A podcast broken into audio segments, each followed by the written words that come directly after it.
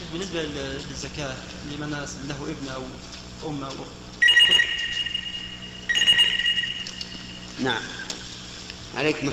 الذين تلزمه النفقة. نعم أعد أعد السؤال. لو أن إنسان عنده ابن أو أم أو شيء ويريد يخرج الزكاة؟ قلت من تلزمه نفقتهم فلا يريد فلا يصح إخراج الزكاة إليه.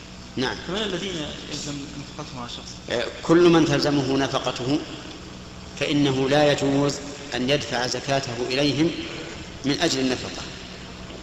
من هم أما لو كان في قضاء دين فلا بأس. فإذا فرضنا أن أن أن الوالد عليه دين وأردت أن تقضي دينه من زكاتك وهو لا يستطيع قضاءه فلا حرج. وكذلك الأم وكذلك الابن. أما إذا كان تعطيه من زكاتك من أجل النفقة فهذا لا يجوز لأنك بهذا توفر مالك.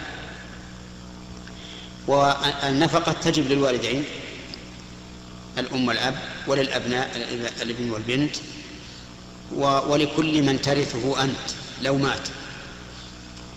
كل من ترثه لو مات فعليك نفقته. لقول الله تعالى وعلى الوارث مثل ذلك. فأوجب الله على الوارث أجرة الرضاع لأن الرضاع بمنزلة النفقة.